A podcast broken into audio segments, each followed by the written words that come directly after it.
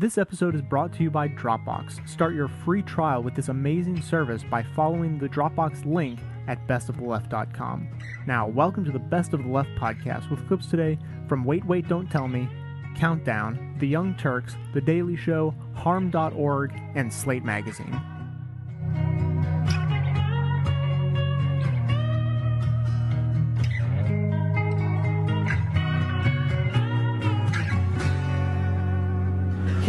Your second quote. The federal government competes with the private sector the way an alligator competes with a duck. It consumes it. That was Indiana Congressman Mike Pence getting all zoological as he criticized a government initiative to compete with the private sector on what major issue? Healthcare? Yes, indeed. Healthcare. Very good. This is the week we've all been waiting for. The rollout of health care reform legislation, the thousand page bill, is incredibly complicated. For example, under the plan, if you say need your tonsils out, it'll be subsidized by the government, but it will be done by Lockheed Martin using Dremel tools left over from the stealth bomber project. For efficiency's sake. President Obama appeared at an event at the White House to roll out the legislation. He was surrounded there by nurses. He did this thing after talking to some of them privately in the Oval Office. He admitted that he, quote, has a bias toward nurses, and he talked about how intimately nurses know the issues. One more reason why Obama can do this and Bill Clinton couldn't. Conservatives, of course, Republicans, were decrying the plan. They say that if this passes, our current healthcare system will be destroyed. Of course, our current healthcare system for most people is watching Grey's Anatomy while applying HeadOn to their tumor. Wait a minute, that doesn't work? No, sadly. What is HeadOn? HeadOn is that you don't know because you don't watch enough TV. HeadOn apply directly to the forehead. HeadOn apply directly to the forehead. it's this homeopathic nonsense that people have been buying by the millions in it's the hope that it will help snake oil, them. but in kind of a gel form. Yeah. Well, what if they were able to contribute to our show, though? Wouldn't we give it another thought? I mean, I mean, if they were to sponsor us, yeah. I mean, HeadOn? that would just sort of- I'd rub it on anything. Sure, that- We'd say nice things about cholera if they sponsored Yeah, I know. the show. I mean,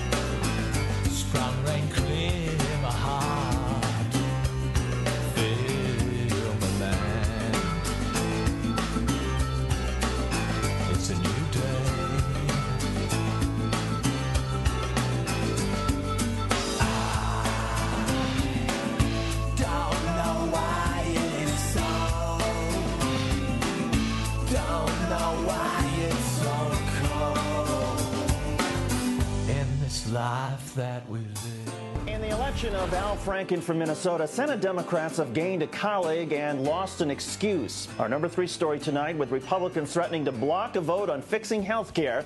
The Democrats now have the numbers 60 votes to steamroll a uh, past Republican filibuster, possible Republican filibuster. But do they have the will? With Franken arriving in Washington next week, Democrats in the Senate now have enough votes on paper to prevent Republicans from blocking any vote they want with a filibuster. It takes 60 votes to end filibusters with a process known as cloture, essentially closing down debate and moving on to the vote. Democrats have more than 50 votes for health care reform, but the big question has always been can they get enough votes to stop Republicans from filibustering? The issue, not just political, but intensely personal for millions of Americans, as President Obama witnessed at his town hall on health care today. Basically, because of the damage that the radiation did in things, I'm no longer able to work, and I have no health insurance. Now I have a new tumor. I have no way to pay for it. The doctors will not see you without paying $100 or $150 to get into their office. I can um, get checked into a hospital, and under their indigent program, they will run tests and release me, but that costs a lot of money. While Mr. Obama promised to address her individual situation, it remains less clear how far he will go on the national stage. One of the two independent senators caucusing with the 58 Democrats is now demanding the party close ranks to block a filibuster. We will talk with him in a moment. The other independent senator caucusing with the Democrats won his primary in 2006 saying, quote, I can do more for you and your families to get something done to make health care affordable to get universal health insurance. He then went on the, to win the general election, saying, I have long supported the goal of universal health care. But now Joe Lieberman has joined a handful of Democrats who have cold feet about allowing a public option, raising the question will Lieberman and other Democrats who oppose it still allow the senators who support it to have an up or down vote on something that most Americans already support? Joining us now, as promised, the independent senator who supports a public option and universal health care for that matter, Bernie Sanders of Vermont. Senator Sanders, thanks for joining, joining us. My pleasure. If we stipulate that Lieberman and a handful of Democrats may be a lost cause for you on health care, who has the power to at least make them help you at least end a Republican filibuster? Well, this is the way I look at it. I mean, as you heard at President Obama's uh, meeting, town meeting today, we have a disastrous healthcare situation in this country. 46 million uninsured, more underinsured, 20,000 people dying every year because they don't get to a doctor on time, a million people going bankrupt because of medical-related bills. So I think what the last two elections were about, 2006 and 2008, was that the American people saying we're tired of right-wing extremism We're going to trust the Democrats to move us in a very different direction, including health care. And in my view, what the American people want and what the polls show is the American people overwhelmingly want a national health care program guaranteeing health care to all people. Uh, they want to make sure that people are not going bankrupt, uh, and they want to make sure that we do it in a cost-effective way. And one of the key components of that, I happen to be a strong proponent of a single-payer system. I think that's the only way to really tackle uh, comprehensive universal health care in a cost-effective way. That's not going to happen uh, because of the power of the insurance companies and the drug companies. But at the very least, at the very least, what we should be talking about is a strong public option to compete with the private insurance companies, which will look like a Medicare for all uh, program, something like Medicare, except for people of all ages, and you provide subsidies for low and moderate income people. My view is that it is wrong to say that it takes 60 votes in the Senate to pass a bill. It doesn't. It takes 60 votes, as you have just indicated, to end the Republican filibuster. Republicans are filibustering every other day on virtually every important issue coming down the pike. They want to do nothing. We now, with Al Franken on board, have 60 votes in the caucus. And my view is that every one of those people in the Democratic caucus should be saying to the Republicans, sorry, you are not going to prevent health care reform. We're voting for cloture. We're voting to end your filibuster. And now we're going to go forward and pass a strong health care bill which begins to address the very serious crises facing millions of Americans. What I also think is that if some of those Democrats, for whatever reason, choose not to vote for final passage, that's their business, and I can understand that. But the key issue here is stopping the Republican filibuster, and then if we end up with 52 or 53 votes in the Senate to pass a strong bill, strong bill, with, among other things, a public option to compete with the private insurance companies that's good enough for me. In other words, Democrats vote the way you want, but at least allow an up or down vote to take place. If that fails, why will it fail? Well, you know, in my own view, uh, we, we should not be naive about what goes on in Washington. And that is the reason that we pay the highest prescription drug prices in the world, the reason we are the only country in the industrialized world that does not have a national health care program is largely attributable to the enormous power and money of the insurance companies uh, and the drug companies who in the last 10 years have spent hundreds of millions of dollars in lobbying and campaign contributions. I think right now they're spending something like a million dollars a day to prevent us moving in the direction that the American people want us to move in. You know, one of the problems that I, I just have a hard time uh, understanding, there's a recent poll out by the New York Times that said 72% of the American people want a public option to compete with the private insurance companies. They want that choice of going outside of the private insurance companies. 90% of Democrats wanted that option. So to me, it seems like a kind of no brainer for the Democratic caucus to at least say, we're going to stop the Republican filibuster. The Republicans don't want to do anything. Uh, they are not serious about health care reform. That's fine. Let's reach out to them. Let's try to bring them on board. But if they want a filibuster, we're going to say no to that filibuster and move forward and do what the American people want. But on that point, on the um, the power and influence of the insurance industry and their lobbyists, at some point, if it's necessary to get a good bill passed, isn't there a responsibility on you to specifically start naming names and say he or she is selling us out to big insurance? I think it's more complicated than that. I mean, I think you have conservative Democrats who are conservative uh, in a number of issues for a number of reasons. So I'm not going to uh, uh, ascribe motives to those people. But all I am saying is that right now, I think it is reasonable, given the fact that the Democrats have been given the responsibility for moving this country in a new direction, certainly including health care, that at the very least, every Democrat should be able to say, look, the Republicans don't want to accomplish anything, and we're going to end that filibuster. And at the end of the day, I may not end up voting for a strong uh, piece of health care reform legislation for reasons A, B, and C, and I want to explain it to my constituents. That's fine if people do that.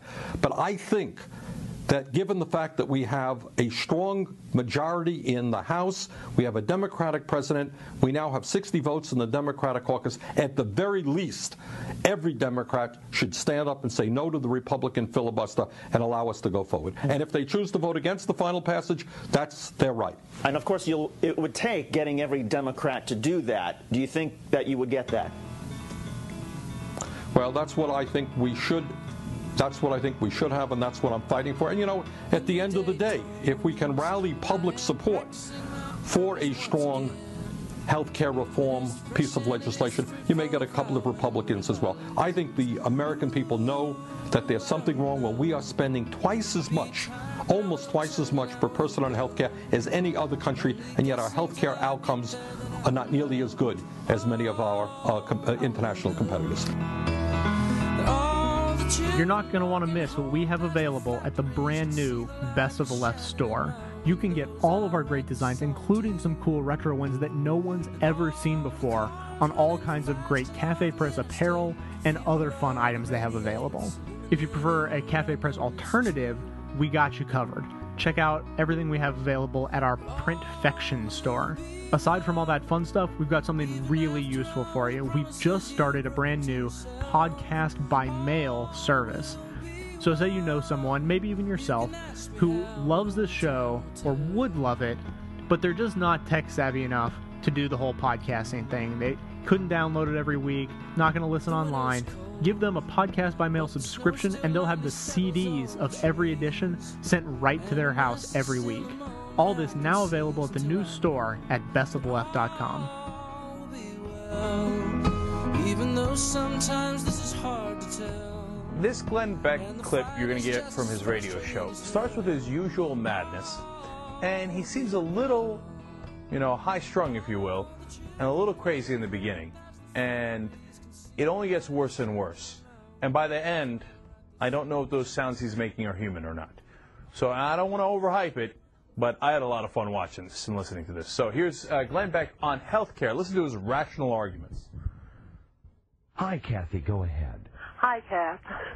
yeah, that's right, Glenn. I think you better pick your head up and put it back on your shoulders because it's yes. rolling all over the ground right now. Yes. We've got people out there that are really sick that do need health care. Oh, and my when goodness. people like you yes. turn around and mm-hmm. subject people to this kind of rhetoric that oh, don't goodness. have insurance oh. because they Wait. can't afford it and they've been laid off. I know. Where do they get it? Where Actually, do they get You know, it? your family, let me Yes. tell you something, Glenn. Yes. Obviously, nobody Uh-huh. in your family has had an illness that they no, couldn't no, my family has for. never ever had an illness. You're right. And anybody, you uh, you know what, Kathy, you are so right. No, no, no. Oh, that they couldn't pay for it? Let me just tell you something. You are right. I read in the story all the time about the people who are dying on the streets because they can't go to a hospital and get health care. You're exactly right. We are letting people die left and right in this country. Can't afford anymore. Oh, we can't afford anymore. So you must, of course, be. Going broke. Oh, they They're can't afford it. Right, you're right, and that's why the country can afford it. The country can afford it. Don't worry about that going broke.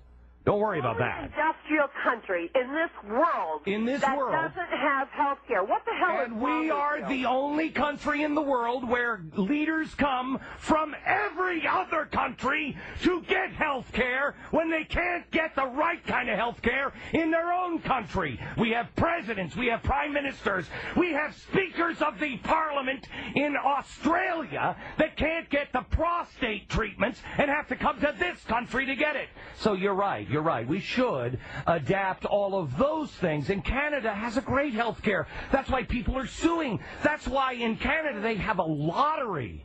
They have a lottery system. Who gets to go see a doctor this month in Canada? Go ahead. How about the Netherlands, Glenn? How about the Netherlands? Yeah, how about France and Italy where you just go in and sign a paper? Fran- you're right. And the doctors You don't have to so- fight with the insurance companies. Tell me, Kathy, about the insurance program that they do have in France. Tell it. Tell me about it. You, uh, there are people that go over there Mm-hmm. and they are on vacation. If they have a problem, Uh-huh. all they have to do is walk into the clinics or the hospitals and sign their name. The Oh, doctors do not have to be bothered signing insurance forms. So in other words, so in other words, a person. Hang on, I want to make sure I understand. So a non-citizen can go over to a hospital and walk in and get emergency treatment. That never happens here. I'm asking you a logical question. And I'm giving you a logical answer. You don't have logic.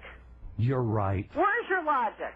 What would you do? I'm asking you, what would you do to change this healthcare system for the better? After all, every time you people bring up costs, you don't care about the trillions of dollars to bail out the banks and all the uh, the, the credit card companies. Kathy, get off my phone! Get off my phone, you little pinhead!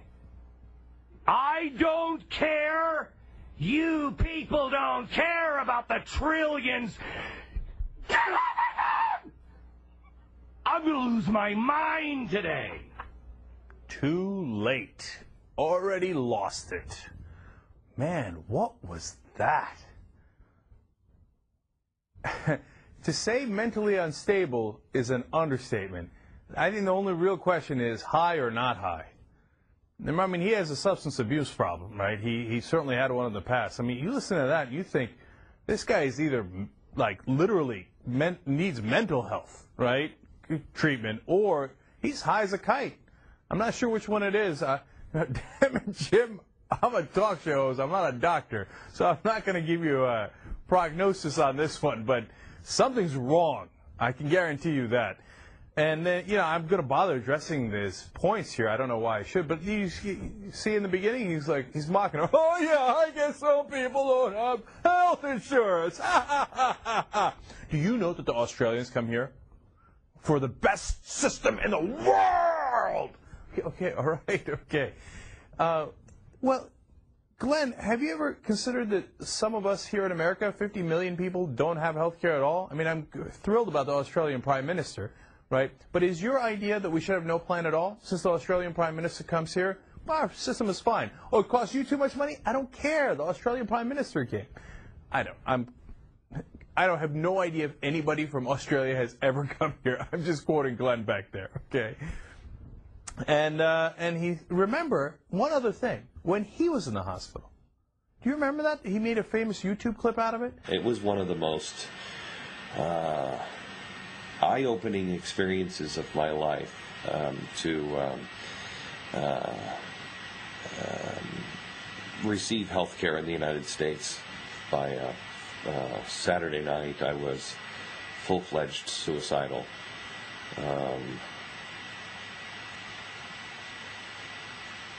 And then something happened that um, turned me in a miraculous fashion that I, uh, I mean, I am once again in awe of my wife and how she has, uh, I believe she has saved my soul twice. I was, by Saturday, come into the room with a handgun and said, okay, we can, you know, give you some more medication, or we can uh, just give you this handgun and you can go ahead and just blow your brains out. I would have honestly taken the handgun at that point. He started crying and stuff. He's like, oh, my ass, my ass. He had had ass surgery. And he's like, I realize now how bad it is. And when we get back, I'm going to talk about healthcare on the show. It's the same thing with all conservatives, man. When it touches them, they're like, oh my God, it turns out there's a healthcare problem. I didn't know it. But when it's not about them, they're like, yeah, look, me and the Australians, we're fine. You, the rest of you, go on your merry way. But anyway, none of that matters because why am I having a conversation or a debate with this guy who's obviously of not of sound mind? Get off my phone! Jesus, man. What was that? I don't think I. Jesus. Oh, if you don't think that's going to be a consistent clip on the Young Turks, you don't know anything about this show.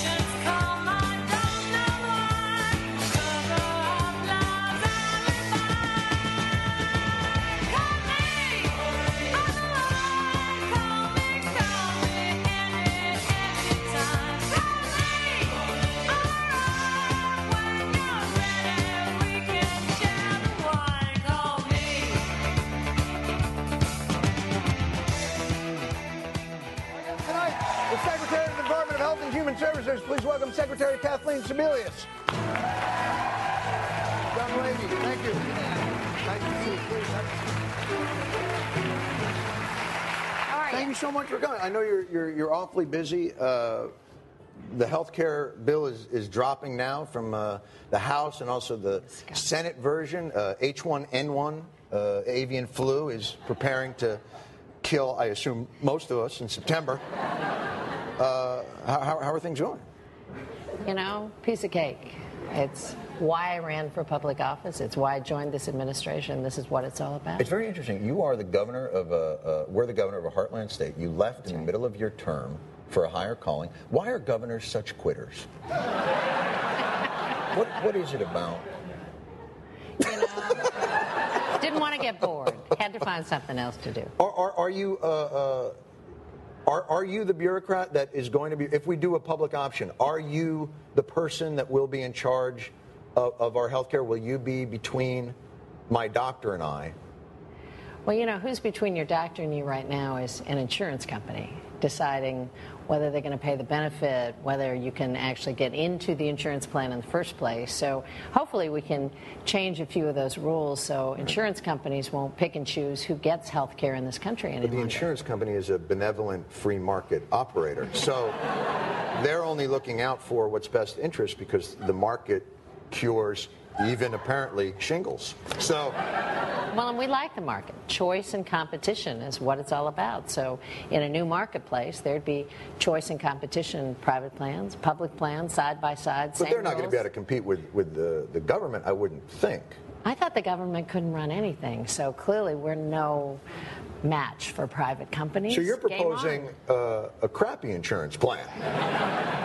Oh, I a think this is an interesting take. Bring down. This is this is the down thing that I thought was interesting. Show show Obama's uh, statement from today. This is, I think, the big uh, selling point that they're going with. If you like your doctor or healthcare provider, you can keep them. If you like your healthcare plan, you can keep that too. How do you? How could that be? Because uh, mo- aren't most people insured at their uh, work? About 180 million Americans have coverage based on their employer, uh, and they like it. A lot of them like it, and that will stay in place. We're talking about a new marketplace for Right. people who don't have coverage or can't afford the coverage that's offered to them, and they'll have some choices private plans, public plans, side by side. Let's say I'm uh, I'm Viacom. How do I look? Okay. Uh, and you and you propose a public option. I assume it will be less money than the private option. Not necessarily. Uh, hopefully, the overhead costs will be less. About 30 cents of every dollar is spent on overhead costs, and Right. government plans tend to be uh, less costly as Cheaper, overhead. right. Yeah. So same if I'm, benefits. if I'm same. Viacom, I'm going to buy the government plan to save whatever money I can save. But the, the current program I have, let's say I like that. Will I have the choice or will they have the choice? Will the employer have the choice or the employee? Well, right now, if employer-based coverage is in place, uh, you won't be able to get into the marketplace. The marketplace is really for to fill that gap and to make So sure that we employer can't keep. switch. Viacom could not switch to the public option. That's correct, unless they can't afford the coverage uh, that they have right now. And couldn't they say, "I can't afford it"? Well, employers are shedding coverage every day. Uh, about 12,000 Americans a day are losing their health coverage because a lot of, particularly small employers, just can't afford it on the bottom line. We got to bring costs down. We we spend twice as much as any country on earth, and we live And sicker. twice as healthy. Uh, live sicker and die younger than any developed nation. So we are not getting our money's worth out of the health system. If it ends up being paid for through a surtax on the wealthy, and I am wealthy, Thank you so much. can I then stop poor people from smoking and eating ice cream? I hope so. Like if I see them on the subway, could I say to them like, "Hey, dude, you're costing me money." But we like everybody to stop smoking or never start in the first place. It, it would save an enormous amount on healthcare costs. About 75% of our costs are chronic conditions, and one of those huge causes is smoking or See, I smoking thought, related I, illness. I thought it would be the opposite. Only because, and, and I, I know because I smoked, and I thought that uh, killing us off would save money in the long run. Because if we if we go down at like 60, that's 20 years. You don't have to worry about paying for our. You're not amused. You're not amused by any of this. My, my favorite part about this whole thing is I'm literally trying to figure out. Well, I'm not, I can't get my angle on you until just now. All right. We're going to come back and we're going to talk more about uh, why this needs to be fixed now, why uh, what you guys are, are, are doing, and how confusing uh, the whole thing truly is. It's like a thousand page bill, apparently. That's right. Okay. We'll come back and talk more with the Secretary of Health and Human Services, Kathleen Sebelius. We're not indestructible.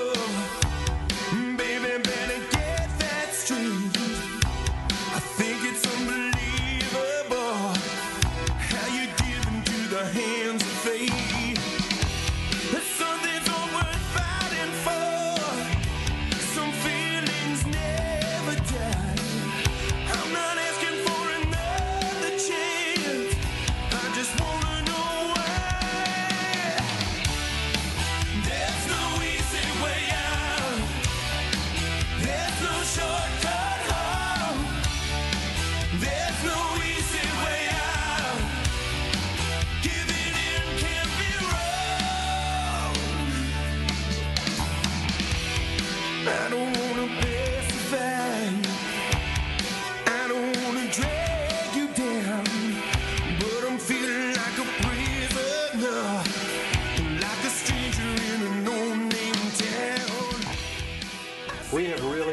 Cut out for us, boys. We have got to figure out a way to convince the American people that health care is a bad thing. Come on, think. Think. Who's our target market? Oh, I got it. I got a wild card. Why don't we just say it like it's a bad thing? So instead of health care for everybody, it's health care for everybody. The problem with the Obama approach is health care for everybody. I like the way you think. a nice one, Broham. Oh, All right. How can we make Americans not want to be healthy? Let's scare them. Let's, let's just make something up. Let's just tell them the government, I don't know, is going to take away their choices. Control their lives. Control their deaths. Not only could a government board deny your choice in doctors, but it can control life and death for some patients. We need to make Americans fear health. They've got to be afraid of health care. What do we call it? Death care. No, that's not scary enough. What's scarier than death? Socialism. That's it. Yes, we'll call it socialism. Like a path to socialism. No, There has to be something scarier than path. This literally is a fast march towards socialism. Let's just say this is America, and in America, we have the best healthcare system in the world. End of story. Who's with me? Unfortunately, our healthcare system is ranked 37 by the World Health Organization. No problem.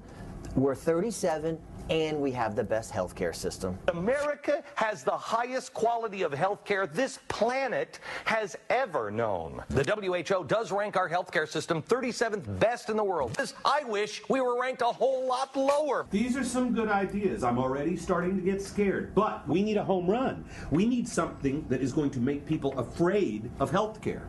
Well, why don't we just say, like, who cares about sick people?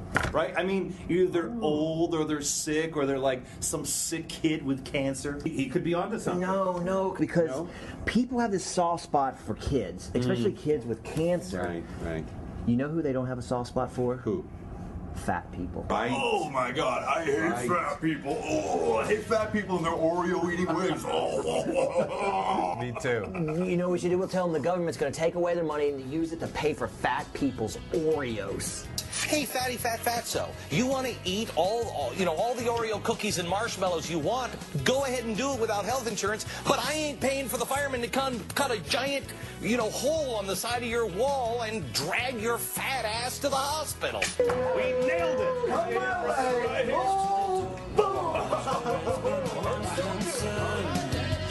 I have just discovered some girls are bigger than others. Some girls are bigger than others. Some girls' mothers are bigger than other girls'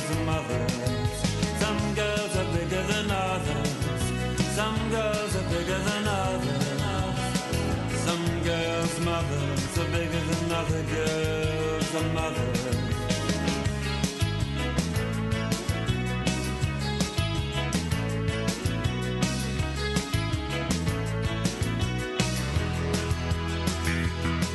As Antony said to Cleopatra as he opened a crater veil, oh, I said, some girls are bigger than others, some girls are bigger than others, some mothers are bigger than other girls' mothers, some girls are bigger than others. We're talking with Secretary of Health and Human Services, Kathleen Sebelius. Uh, they, they have three competing plans. There's one in the House and two in the Senate. That's right. And they are both over a thousand pages long. And they've just read the cap and trade uh, proposals, which are also about a thousand, uh, 1,200. Now, I have seen uh, a lot of C-SPAN. Uh, many of these Congress people don't appear to be, I guess you'd call them readers. Um, how, how can they make, you know, these are very complicated uh, bills and issues. How can they digest that in the, uh, you guys want to get it done by August? I'm assuming they're not even going to have, you know, uh, any sort of summer trashy novel reading done by August. Like what? Can, can they get through it? Well, the good news is they're really working hard. They're at the table. The uh, Health Committee in the Senate had 19 days of hearings. They had 161 different amendments. I mean, they're there day and night. That's going on in Finance Committee in the Senate. And three different House committees for the first time are drafting a single bill. So a lot of people are going to know a lot more about health care, which is a good thing at the end of the day. And I think they're committed to making a change. We can't continue to do what we're doing. There's a huge cost of doing nothing. Well, that maybe that's the thing that's it's hard to understand because wh- why not? Is there a simple way to do it? Okay, 47 million uninsured Americans. Why not just expand uh, Medicaid? Why not just say, okay, we're just going to expand that and not worry about? And one person's very excited about that. Because that, you know, I, I, I do, I feel badly for the small businesses that have to shoulder uh, the cost. Because isn't this, this will be a mandatory uh, insurance program, no? Well, there, the bill in the House and, and in the Senate talks about uh, employers making a contribution, either providing coverage or paying uh, into a system for their employees uh, who don't have coverage, uh, individuals having to buy insurance, and the government playing a role. So all of us have kind of a shared responsibility. But what we can't sustain is these costs. We're now at 16% of our GDP. It continues to But rise. does this, is it, will this address the cost issue? Because it seems like there's two issues. There's the cost issue, and then there's the moral issue. The moral issue is how can you have 50 million people who don't have health insurance? Totally unacceptable. Because it seems like it's a three-tiered system. The one tier is people with money can go to the doctors they want, they can get the insurance they want. People without money can find their way to the emergency room. They get a low level of care, but they get care. Tier two, the middle, the middle class, doesn't get the coverage that they need insurance wise, but yet can't walk in and take advantage of the programs uh, th- that are offered. That's right. How does how does this help them? Well, there's a new marketplace, competition and choice, and that helps everybody. It helps give choices, it helps bring the cost down. But in addition, we got to shift the system from a sickness system to a wellness system. We have to start to invest in prevention and wellness to make American kids healthier. You know, the notion that doing nothing is acceptable has to go off the table. What we have is unsustainable, unconscionable, and unacceptable. We have to change the system. We have to reform what doesn't work. And it's complicated because this is a huge part of our economy, and it's the most personal service any of us will ever get. Healthcare is about you and your kids, your family, your grandma. You know, everybody wants to believe that we get the highest quality care day in and day out. We don't. We don't in this country. Twice as much money is Well, that, spent. you know, that's interesting to say because it is. It, we tend to be very sort of. We want to be patriotic, even about our health care. We have the best system in the world. Are you, you're suggesting that it might not be, and we might not be doing the best for ourselves by eating. Let's say, for instance, last night I had fried Cheetos. Um, you're saying that is going to have to change as well. That you know, the fried Snickers at the fair probably not so much. You know, have a lettuce sandwich or uh, look in another direction. Get your kids to uh, put down the video games and run around the block a little bit. I mean, there there's a personal responsibility in all of this. We got to change. Well, good luck doing. selling that because that I understand the less cost and all that, Park. but the personal responsibility. you know, I- I've been an American all my life. We like we like sitting and things that Just taste jump good. down every once All in a right, I can bounce that. Uh, I appreciate you, you come by. I know this is a. a 60 year project to try and get more people health coverage. There, there, there couldn't be a, a greater calling uh, for people to do it. I hope that it works out in a, in a sensible and responsible way, and, and It's gonna you guys are able It's to accomplish happen. something. That, Thank that, you. that'd be terrific. Thanks for Nice coming by. We're doing nothing at all. Tell you about Dropbox. First of all, I don't have nearly enough time to tell you all the great things that I could about Dropbox. Essentially, it is a magical program that lets you effortlessly, I'm not kidding, effortlessly sync files between your computer and the internet, and from there do amazing things. You can have files automatically sync with another computer so that they're always matching. It's the easiest way to share any kind of files, large or small, videos, pictures, music, anything you want to share with your friends, family. Dropbox gets it done, and you will never again have to use a third party website to send large files to your friends or coworkers. I personally use Dropbox and have found it now to be indispensable. All of this functionality and lots more with your choice of 50 or 100 gigabytes of online storage. Learn more and start your free trial by clicking the link at bestoftheleft.com. So I die happy. Obama has decided that he's going to join the battle, and he says, "All right, you want to say uh, that uh, you know this is my Waterloo? Bring it on." Okay, well, I like that kind of talk. Clip number nine. Let's see what Obama's got for you. Now, there's some in these, this town who are content to perpetuate the status quo, or in fact, fighting reform on behalf of powerful special interests. There you go. There are others who recognize the problem but believe, uh, or perhaps hope, that we can put off the hard work of insurance reform for another day, another year, another decade. Just the other day, one Republican senator said, and I'm quoting him now, if we're able to stop Obama on this, it will be his Waterloo. It will break him. Think about that. This isn't about me. This isn't about politics. This is about a healthcare system that is breaking America's families. breaking America's businesses, and breaking America's economy. And we can't afford the politics of delay and defeat when it comes to health care. Not this time, not now. There are too many lives and livelihoods at stake. There are too many families who will be crushed if insurance premiums continue to rise three times as fast as wages.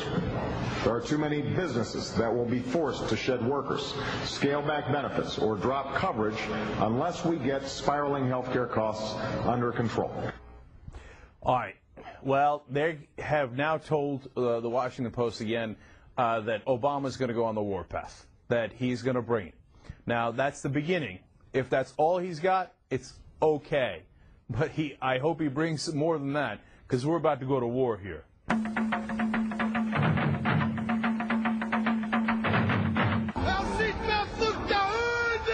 You got to bring it stronger, man, because here's the critical part. Yeah, it's easy to blame things on the Republicans. And are you right about that? Of course. But the reality is you don't need the Republicans. But you do need everybody who's in the Democratic caucus. Now, is a Democratic president going to be strong enough, brave enough politically, to call out other Democratic senators and say, and pull them into his office and do what Lyndon Johnson used to do and why he got Medicare and Medicaid passed in the first place? Stare down a senator, put him right there, put him in your face and go, are you with me or are you against me? Now, if you're against me, there's going to be consequences. You can't just give carrots. Look, all Bush had was sticks. Never had any carrots. That didn't make any sense. But if all Obama has is carrots and no sticks, that doesn't make any sense either. Now, I believe Obama can bring the stick. I believe he can bring the whipping stick. But he's got to bring it now. So it's nice to be vague, but at some point, you got to call out those corporatist Democrats and say, you're either on board for this or you have screwed me, and I will, for the next three years at least, look to screw you just as hard. Okay? No more playing ball here if you don't help us to get my number one legislative priority through. You kill this for the American people, and I'm coming for you. Now, that's what he needs to say, not necessarily in public, but certainly in private. Now, we don't have a good indication yet so far on whether he said that or has not said that. So we'll keep uh, tabs on this. Find me sleep on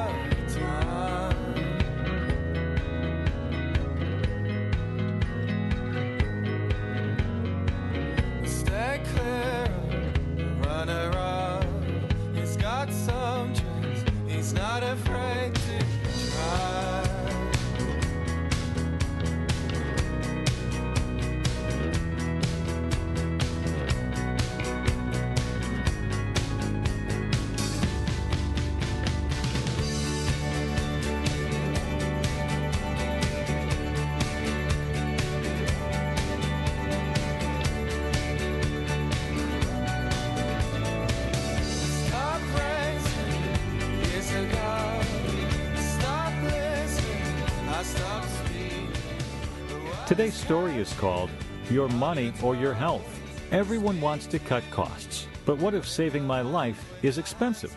And it's written by Christopher Beam. At the White House's healthcare town hall last week, an epilepsy specialist named Orrin Devinsky asked a question that haunts proponents of reform. President Obama, if your wife or your daughter became seriously ill and things were not going well, and the planned physicians told you they were doing everything that reasonably could be done, and you sought out opinions from some medical leaders and major centers, and they said there's another option that you should, should pursue, but it was not covered in the plan, would you potentially sacrifice the health of your family for the greater good of insuring millions? Or would you do everything you possibly could as a father and husband to get the best health care and outcome for your family?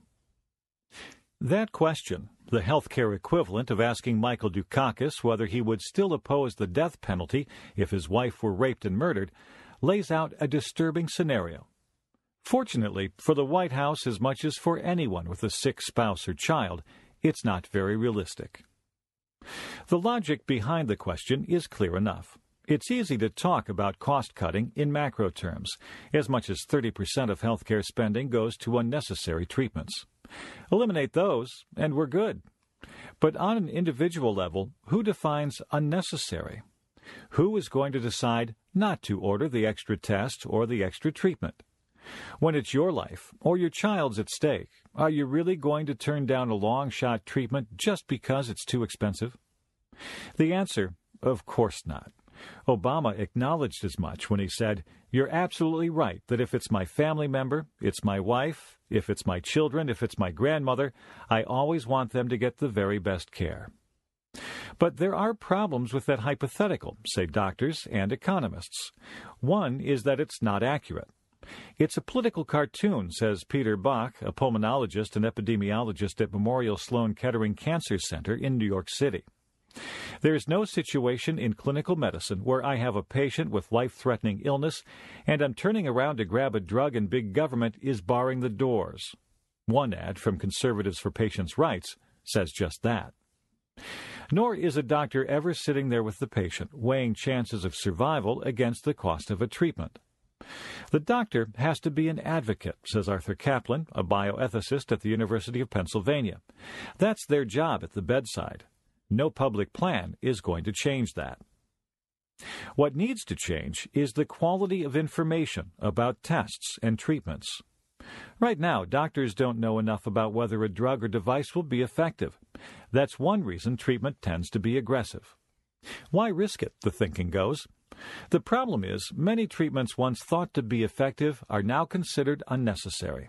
Spine surgery, knee arthroscopy, high dose chemotherapy, bone marrow transplants, lung volume reduction surgery, prostate cancer screening, estrogen therapy, the list goes on. Not only are they often unnecessary, they can even be harmful. Everyone wants to live, says Bach, but the data suggests they're not doing things that are making people live. They're just doing things. Upgrading health IT and cost effectiveness analysis would fix that. They would allow doctors across the country to share data about what treatments work and which ones don't. As a result, they'd order fewer unnecessary treatments, and the ones they do order would be more effective.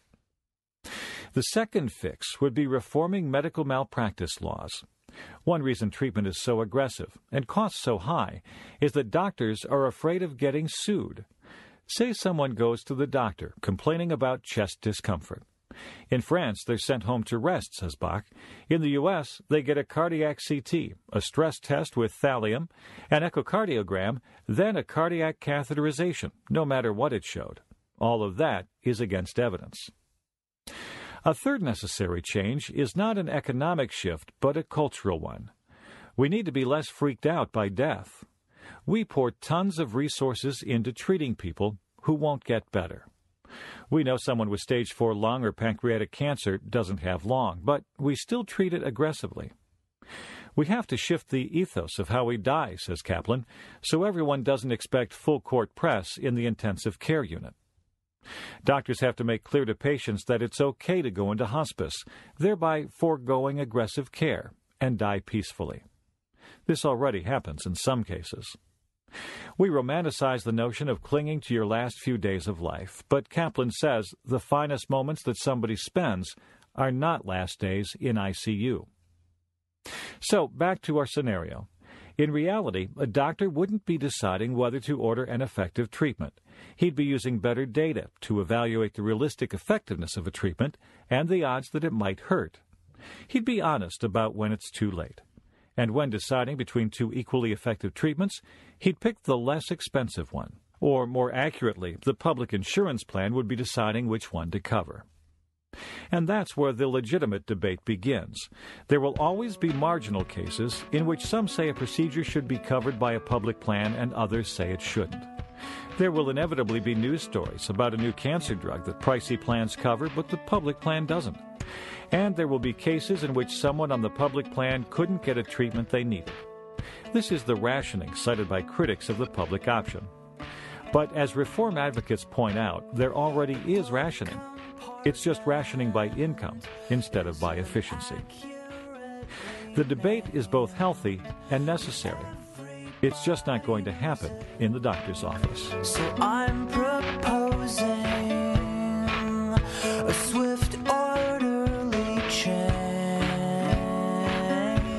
behind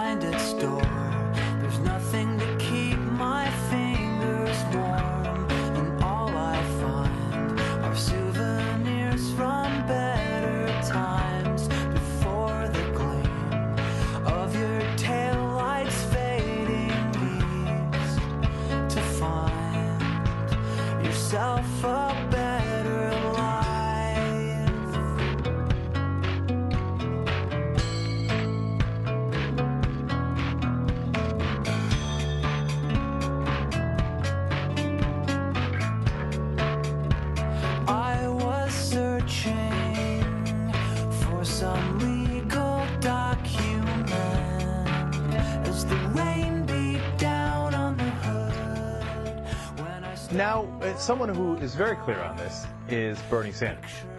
He was speaking in the Senate, and I just, as I look at him, I think, I wish the president had this kind of clarity. From time to time, he'd give you about two sentences in his speech, and he'd be like, oh, yeah, yeah, not bad, not bad. And he mentioned, look, to be fair, the speech he gave before he went to the All-Star game, uh, it, he mentioned the public option, and he was very strong about it. Well, he was strong about it. I wouldn't say very strong. But if you want to see very strong, you got to look at Bernie Sanders. Watch this, clip number seven. Let's talk about big government run plans.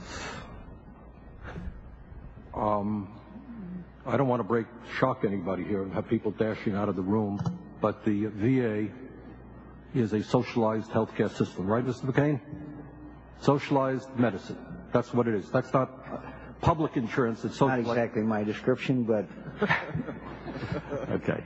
And, uh, you know, the VA has its problems. We all know that. But by and large, I think it's fair to say we go home, we talk to our veterans. You know what? They feel pretty good about the VA. They go in there, they're treated.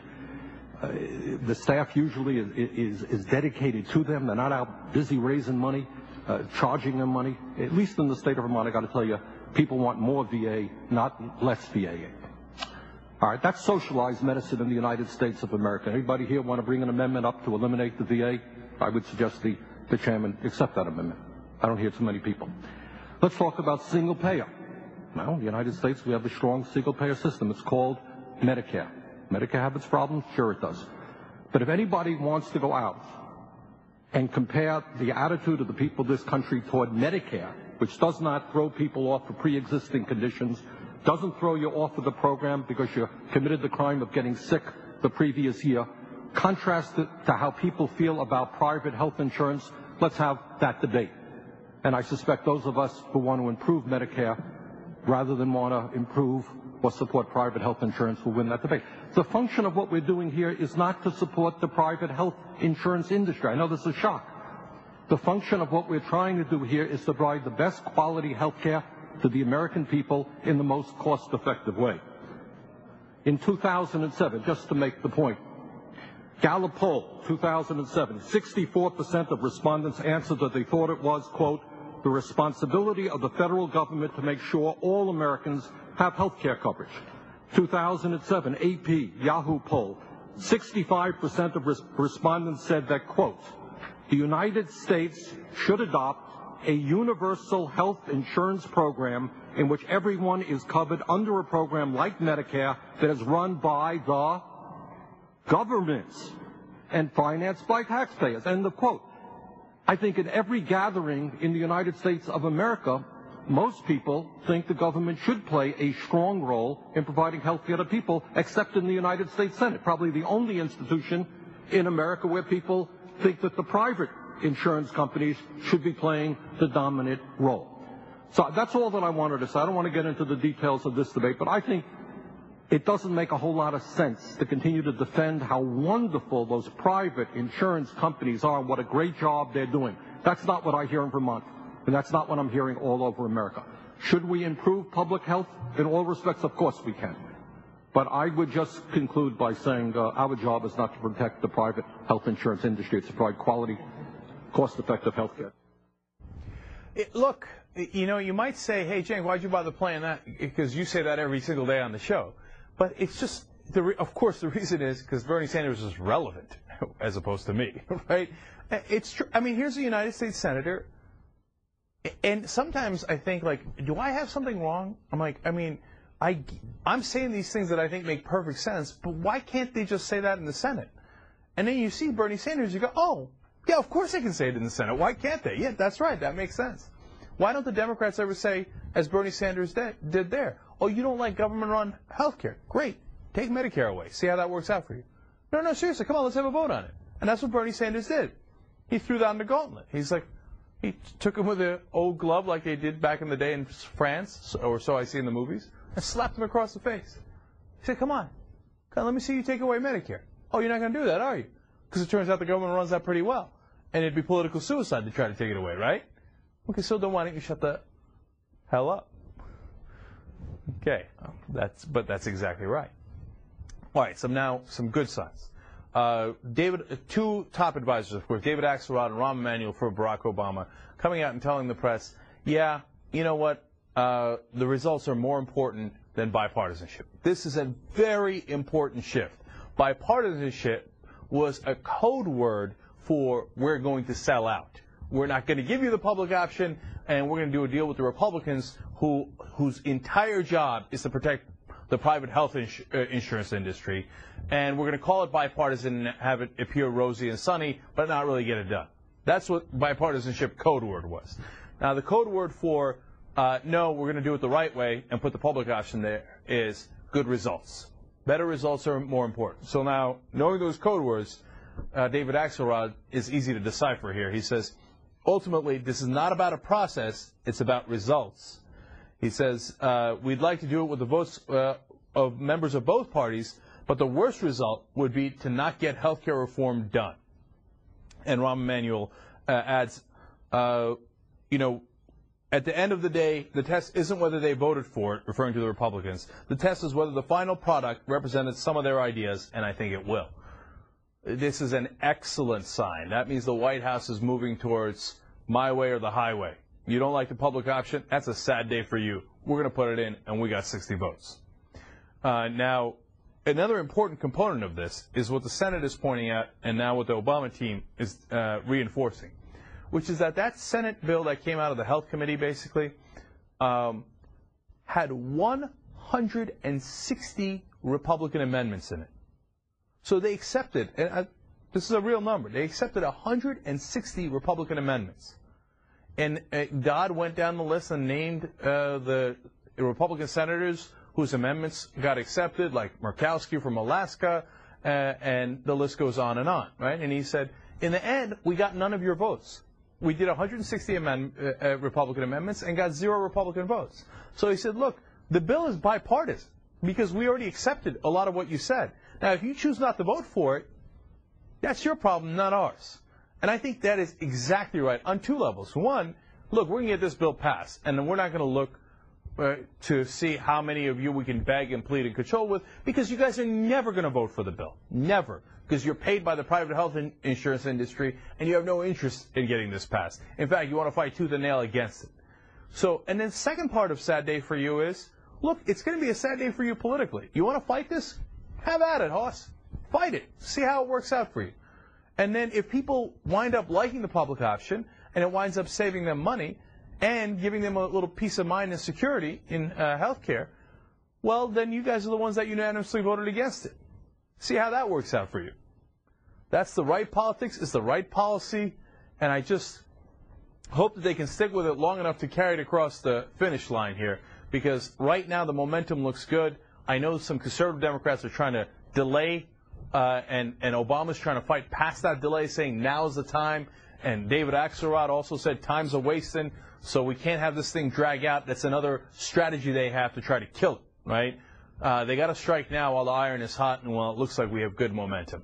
So, and look, with the 60 senators, I'll tell you what, it's going to be a lot of pressure uh, if one or two uh, Democrats or people that are in the Democratic caucus say, no, I'm going to vote with the Republicans on a filibuster of this bill there's going to be a world of pressure on those folks.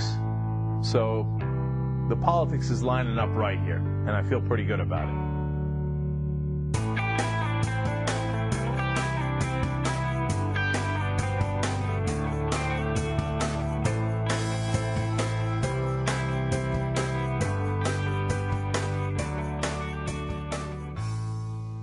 Thanks for listening, everybody, and especially thanks to the members who are helping to keep the show going by donating as little as $5 a month to show their support. Today, I specifically wanted to thank Jana S., member number 6, and Aaron C., member number 18, for your support.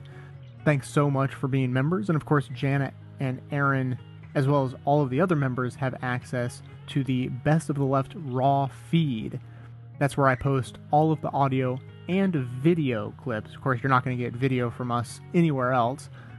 And I post all of those things as I find them. So if you're interested in getting all of the best clips, just like the ones you hear in this show, and are interested in actually seeing the original clips as they were intended from their original television or video source.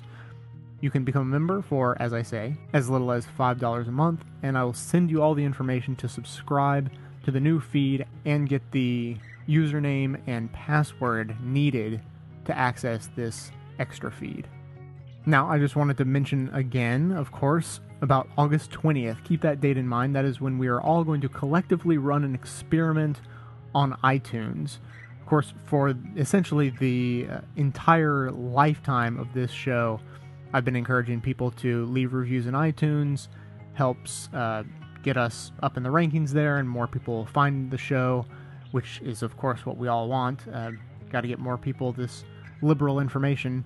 But I'm starting to think that over time, and you know, believe me, we have a great set of reviews on iTunes. We've got just about 300 written reviews, and we are averaging five stars.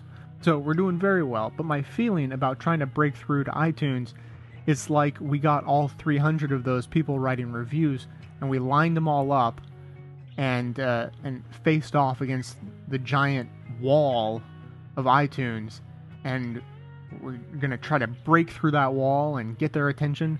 And so we sent people one at a time. Okay, you go try to break through.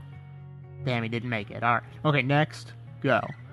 And it seems to me, if we do a little bit of collectivism here, and we all go at once, we might actually break through a little bit.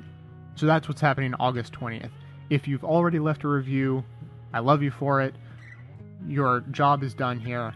If you haven't left a review and you felt maybe like you didn't want to be just another uh, bug splat on the wall, being an individual going up and leaving a review and not really making a difference, August 20th is the day for you. Now, finally, I just wanted to mention this other great idea that was had by someone other than me, honestly, and that is to send emails about the show to the contact person of liberal or progressive or straight up Democratic Party groups in your area. That I mean, I'm telling you, there are thousands of these little groups that get together and meet and talk about exactly what we're talking about all over the country. And I'm absolutely convinced that they would love to hear about this show if only someone would tell them about it. They just haven't heard of it, has they have no idea it exists, and if they heard about it, they would be jazzed, they would be excited, they would go to their groups and tell all of their members, you've got to check this out. And I got to be honest, this is this is like the grassroots mother lode of an idea we've had. And if we can get enough emails to enough of these contacts, it's going to make a huge difference in the number of people listening to the show. And I know if you like the show, you're concerned about politics, you're interested in this stuff, you want more people to be interested and concerned like you are, and this is the way to pass the message along. I'm I'm absolutely convinced of it. So, go forth, be free. You're on your own to find these groups in your area. If you have any questions, feel free to email me talking points about the show. I can provide all of that stuff. Uh, if, if I got my act together, I might post something on the website. So there we go. That is easily enough for today. So stay connected with the show on Twitter and Facebook and by signing up to receive some of our emails. You can support the show by, of course, reviewing the show in iTunes on August 20th and not before, voting in Podcast Alley, which starts over every month, and by filling out our listener survey. Links to all these are on the website. You can listen to the show on your smartphone without syncing to your computer by visiting Stitcher.com. And you should visit the show notes on our blog to find links to all of the sources and the music used in this episode. So, coming to you from inside the Beltway and border, yet outside the conventional wisdom of Washington, D.C., my name is Jay, and this has been the Best of the Left podcast delivered to you every Wednesday and every weekend, thanks to our members from bestoftheleft.com. Black and white you took apart a picture that wasn't right Pitch burning on a shining sheet. The only maker that you wanna meet. A dying man in a living room. The shadow bases the floor. I'll take you out in the open door. This is not my life. It's just a fun fact.